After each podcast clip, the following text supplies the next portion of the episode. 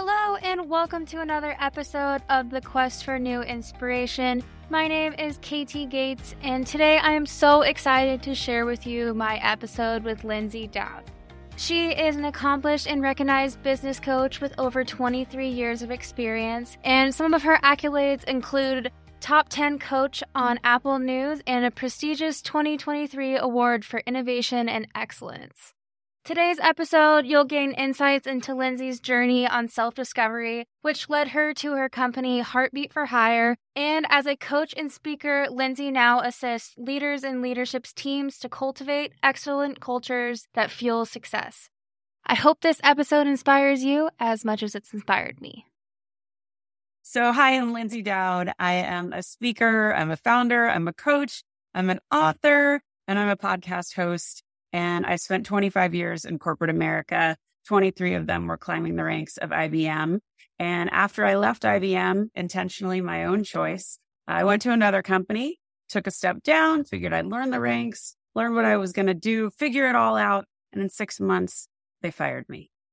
I never expected it.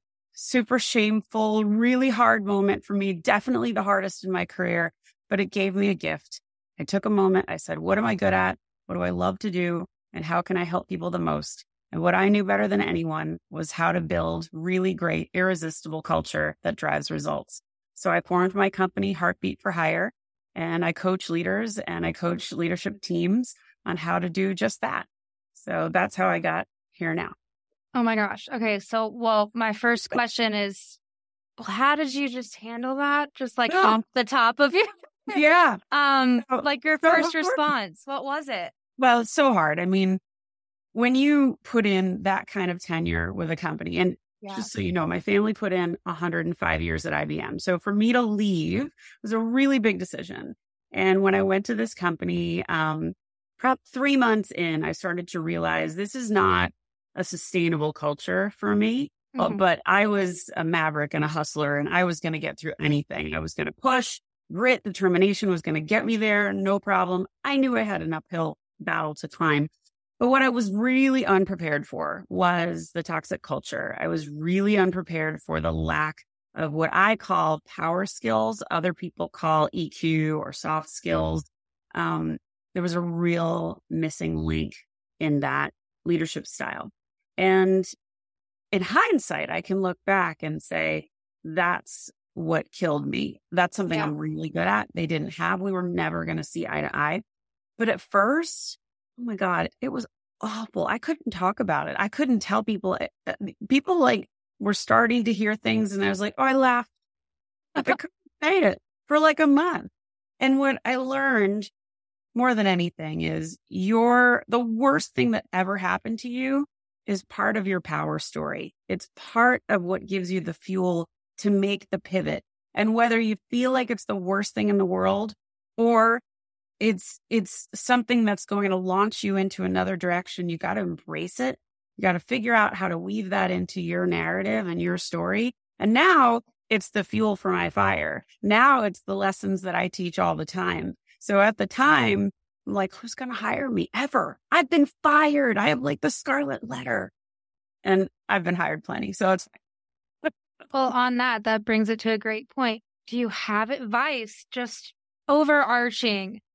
No matter, there's different sorts of like stimulations that will cause people to be fired, but overarching, what would you say to somebody just for advice? Yeah, I mean, first of all, le- there's no such thing as job security anymore. There are very few people that can last twenty years at a company. So those days are gone. So you have to build career security for yourself. And the first thing I recommend is delve into LinkedIn. And LinkedIn, I don't think people really understand this, but there's eight hundred fifty million users on LinkedIn. And two thirds are between the ages of twenty-five and thirty-four. So this is not your mom's LinkedIn. This is like super relevant to where you are now. But what you have to understand is LinkedIn is your platform for expertise. And it is everyone's platform for expertise. It's where I find clients. It's where I find, you know, the people that I want to work with. It's where I find my podcast guests. And this is a place where you're going to hone your voice. So you don't have all the answers coming out of college. You don't have all the answers at age thirty. You don't have all the answers at age fifty, but you have expertise. You know things. You've learned things. And being able to talk about those topics and being known as an expert on those things is where your power sits. So curate that story. I teach two workshops on this. One is um, it's Hone Your Voice with LinkedIn. I actually did one just today. Um, and another one is Sell Me Your Story. And that Sell Me Your Story workshop is for people to learn how to articulately talk about themselves and how to do it in a memorable way. So you just go from a number to someone that they really want to hear more from. So you really have to curate that story, figure out, what do I want to be known for? And hey, nothing's set in stone. If you say you want to be known for sustainability, but you get a job, you know, in retail and you love retail more, so you pivoted, you changed, you take those lessons with you. Your expertise is your expertise, and that is yours forever. So you just got to hold on to that, keep those salient nuggets, and be able to share them. That's amazing. What are, I guess, some other obstacles that you kind of faced to not really, I guess, improve yourself, but kind of improve your journey after the whole firing situation? I mean, your network is everything. And I will tell you that um, leaving a big company after that many years, I had thousands of people I worked with all the time. And that was my network. It was built in. But then I was off on my own. And you don't have a company to pull from anymore when you're an entrepreneur. So you have to build it. You have to figure out, like, who do I want to surround myself with? Who's going to challenge me? Who's going to say, hey, I call bullshit on that? Or who's going to say, you know, Linds, you've got the chops. You can do this. And so really being intentional about the kind of people you want to be connected to. So a really good tip that I give, if you're watching people on LinkedIn, and let's say you're following a hashtag of a topic you really like, maybe it's leadership, maybe it's culture, maybe it's personal branding, whatever. Look at who's commenting. Look at what they're saying. See what they're following. See who they're connected to, and intentionally engage where they're engaging. And then send them a note. Say, I've been really inspired by your posts. I really love what you stand for. I'd love to learn more from you. I'd love to be connected. First of all, the person's going to be so happy that you paid attention. But second, you're going to build a relationship. And this is how you network today. This is modern networking because it's all virtual. Like, we're not going over to Vegas and going to conferences and putting ourselves with ten thousand people all the time. And some of us aren't even going into offices. So you've got to figure out your way to network. And when you do this, and when you're super impressed by these people and you start to engage, they engage on your stuff. And I'm not saying you all need to be prolific content creators, although many of the my my younger friends are. Um, but I came to the game kind of late, and I'm putting out a lot of content. But all of these people that I've made connections with, who are incredible, by the way, Olympians, world champion athletes, C E Os, disruptors, these are all the people on my podcast. They're all my buddies. And we all support each other. So whenever we see somebody doing something really good, we all rally and support them. And um, I'm a big believer in celebrating success uh, publicly and privately, but definitely on LinkedIn. I love seeing people win. Um, I think that's a really important character trait of being a good leader. I love so how you pretty... kind of mentioned the difference between, like, networking then and networking now, even with, like, LinkedIn as an additive. It's such a big change. Yeah, it's such a change. It's, I mean, people used to think of it, I was, I thought of it as my online resume. This was the place that I went to when I got a promotion, or it was the place I went to when I was really pissed. And I was like, I'm going to go find a job.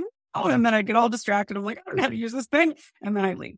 And so now, you know, I'm spending a lot of my day on LinkedIn, but that's where my clients are. That's where all the people I want to network with are.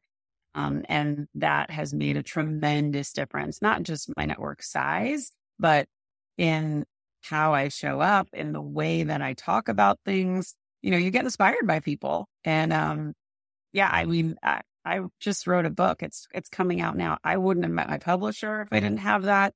I wouldn't have met the the guy who introduced me to the publisher if I didn't have LinkedIn. So it's it's this incredible um, it is what you make it. So it's it's up to you. Um, if you could go back, I guess, twenty years or so, or yeah. to your, your younger self, what kind of advice would you give, whether it be on personal branding or networking yeah. in general, or how to just set up your own like thought process? So I love this question because I try and do this all the time. I have a lot of uh, college age friends. I consider them friends, not children of my friends. They're my friends. Um, and I've always been, uh, age is just a number. Attitude is everything. I have old friends, young friends, everything in between. And, um, a piece of advice I love to give is the college advice was really get to know your professors, build those relationships and take them with you. That was advice I never got. That was advice I never took. I wish I did. Um, but that was really important. So I give that advice now, but for folks that are in the workforce now and they're just kind of building their networks and starting out, similar, build those networks, find the people you admire, engage with them, support them, write them a recommendation. When you take the time to do that, first of all, that person is so touched and they will always think of you fondly, but they will be thinking of you for people for those next jobs. They will be thinking of you you know, when they have opportunities arise. So cultivate those relationships and keep them. I will tell you my best managers, I'm still so tight with so many of them. We, I all get, they all get Christmas cards to this day, but that was super intentional. And yes, you can treat your job as just a job, or you can show up with heart and build a career path. And just one thing I'll say, stay curious. If you think someone is doing something really interesting in the organization that you're not attached to that part of the company, ask for an executive interview, get sponsorship from your boss, say, hey, I want to go talk to this other leader. I'm not trying to leave. I just want to understand more about this part of the company. Do you support that? Because that would be really great. Hopefully they do. You go off, you have this conversation, you get to tell your story, but they're going to share what they work on. And you're going to have this widened aperture of, wow, I didn't know that stuff was happening here. And this is called building a culture of advocacy. So when you have leaders that support this, you know, executive interviewing outside of your reporting chain, it breeds all kinds of job opportunities. It breeds all kinds of new relationships. And that's the name of the game. You want to, you want to handpick as many people that are going to lift you up, support your journey, and really help you be the best version of yourself. That's how I found my favorite leaders. That's how I found my favorite jobs. Um, that's often how I got jobs.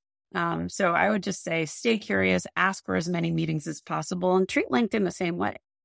I love that piece of advice. It is just amazing what it can do, the questions it can bring up, and the people you can meet. It's awesome. Yeah, it's, it's really cool.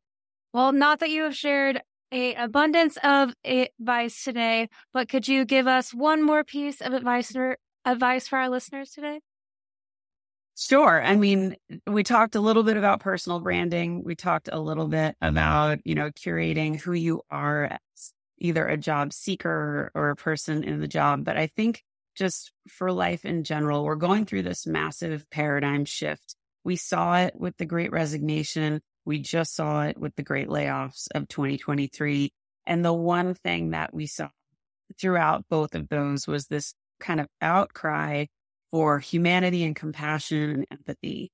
And people are asking it of their leaders, but I'm going to ask it of everyone because you are a part of the culture you are in. And while we say culture starts at the top and it trickles down, if you're standing over on the side at the water cooler and you're bitching about things, you're part of the problem. If you want a better culture, if you want a better environment, it's up to you. It's up to you to dig in. Now, is every leader doing it right? Of course not. That's what I wrote my whole book about. But you have a voice. You have an opportunity to lead in any role that you're in, and you have an opportunity to step up.